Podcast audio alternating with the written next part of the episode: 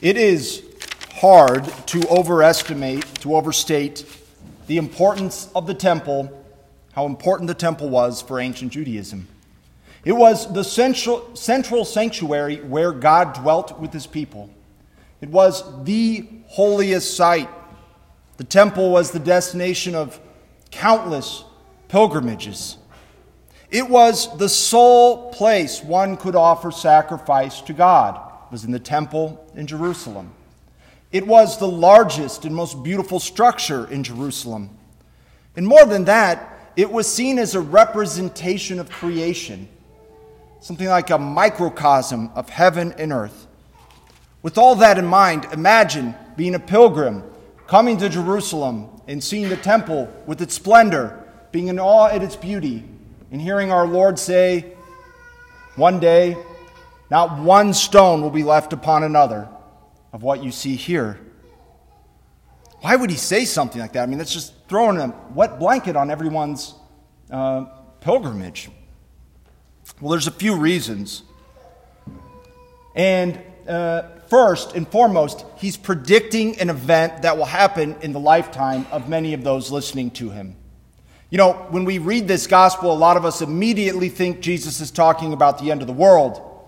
And there very much is a sense in which that's what he's doing. But first and foremost, he's predicting the destruction of Jerusalem and the complete annihilation of the temple, which will happen not even 40 years from when he's speaking of this in Jerusalem. It will happen in 70 AD when there will be a rebellion against Rome, and the Roman army will besiege the city of Jerusalem. And by the time the city falls, they will lay waste to everything that is still standing in the city, including the temple.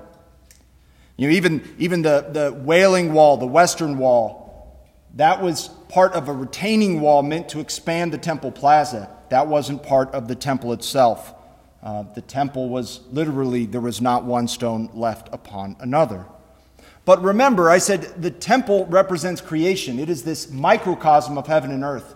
So its destruction, by the fact that Jesus is talking about this, it points to the end of the age when this world will come to an end. Right? So Jesus is also foretelling the end of the world. And of course, our obvious follow up would be what people ask Jesus when will this occur? And the signs that apply to the destruction of the temple, they apply to the end of the world. There will be a time of great tribulation and persecution and false messiahs.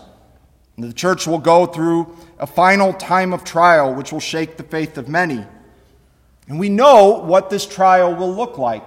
The Catechism tells us, has a few very beautiful paragraphs about this. The Catechism says it will be in the form of a religious deception offering men an apparent solution to their problems at the price of apostasy from the truth.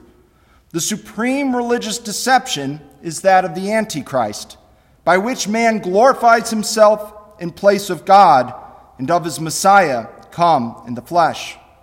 We certainly see both an attempt to solve our problems without reference for God and a glorification of man in place of God in our day and age.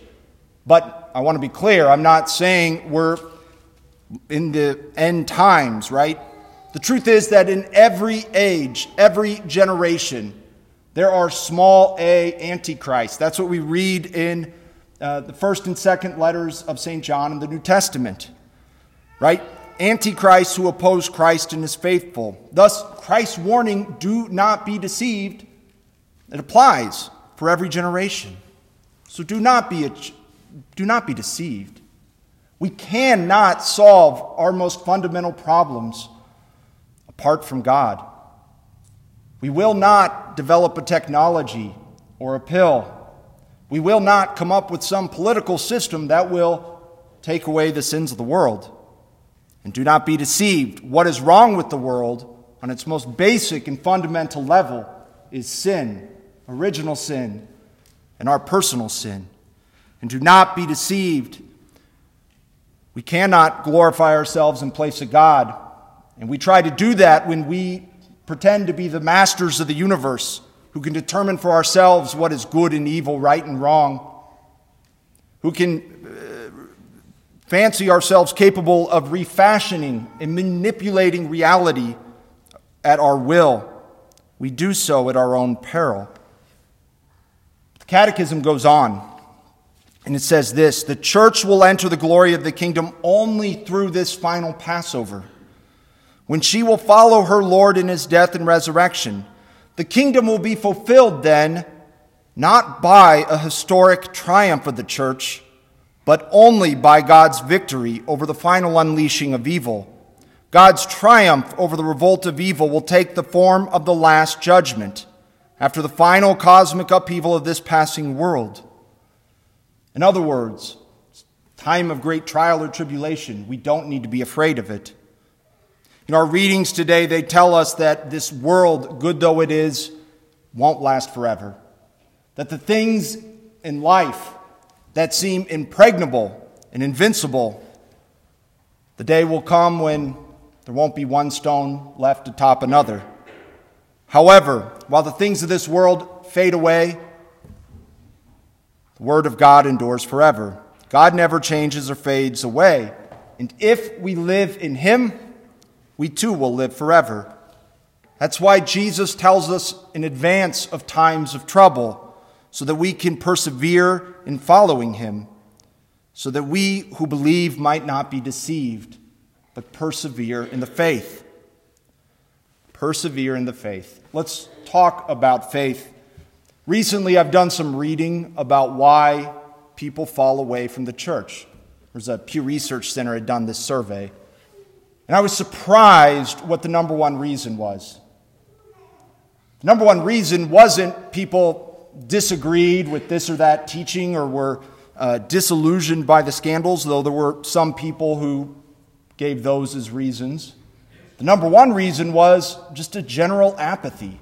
They just slowly sort of drifted away from the church, gradually drifting away from the faith. Their faith atrophied, so to speak. That's tragic because that need not be the case. You know, our faith is not static it will either grow if we nourish it, if we allow God to grow it, or it will atrophy if we choose uh, not to nourish it, not to allow God to grow it. We must nourish our faith. And we do that by coming to Mass, yes, but we need to do it daily. We don't just nourish our bodies once a week, we nourish our bodies daily. How can we do that? We do that by we do that by reading sacred scripture or the catechism, right? by, by Eucharistic adoration, praying daily, retreats, Bible studies. Right? Part of what it means, this is part of what it means to persevere, means actively nourishing our faith. Father Mike Schmitz is a, is a priest who came out with the Bible in a Year podcast a few years ago. That's still available for free on pretty much every podcast platform. January 1st, he's coming out with Catechism in a Year. It's a very easy, free way to daily nourish your faith. You, know, you don't even have to read it, someone will read it to you on your phone for free every day. Whatever we do, we must daily nourish our, fa- our faith. But perseverance, perseverance is ultimately born of prayer. If we don't pray, we won't persevere. We must pray daily. And we all have 15 minutes to pray a rosary. We all have that time to sit and prayerfully read sacred scripture. Let us nourish our faith daily and pray daily so that we might persevere in the faith. For as our Lord tells us, it's by our perseverance that we will secure our lives.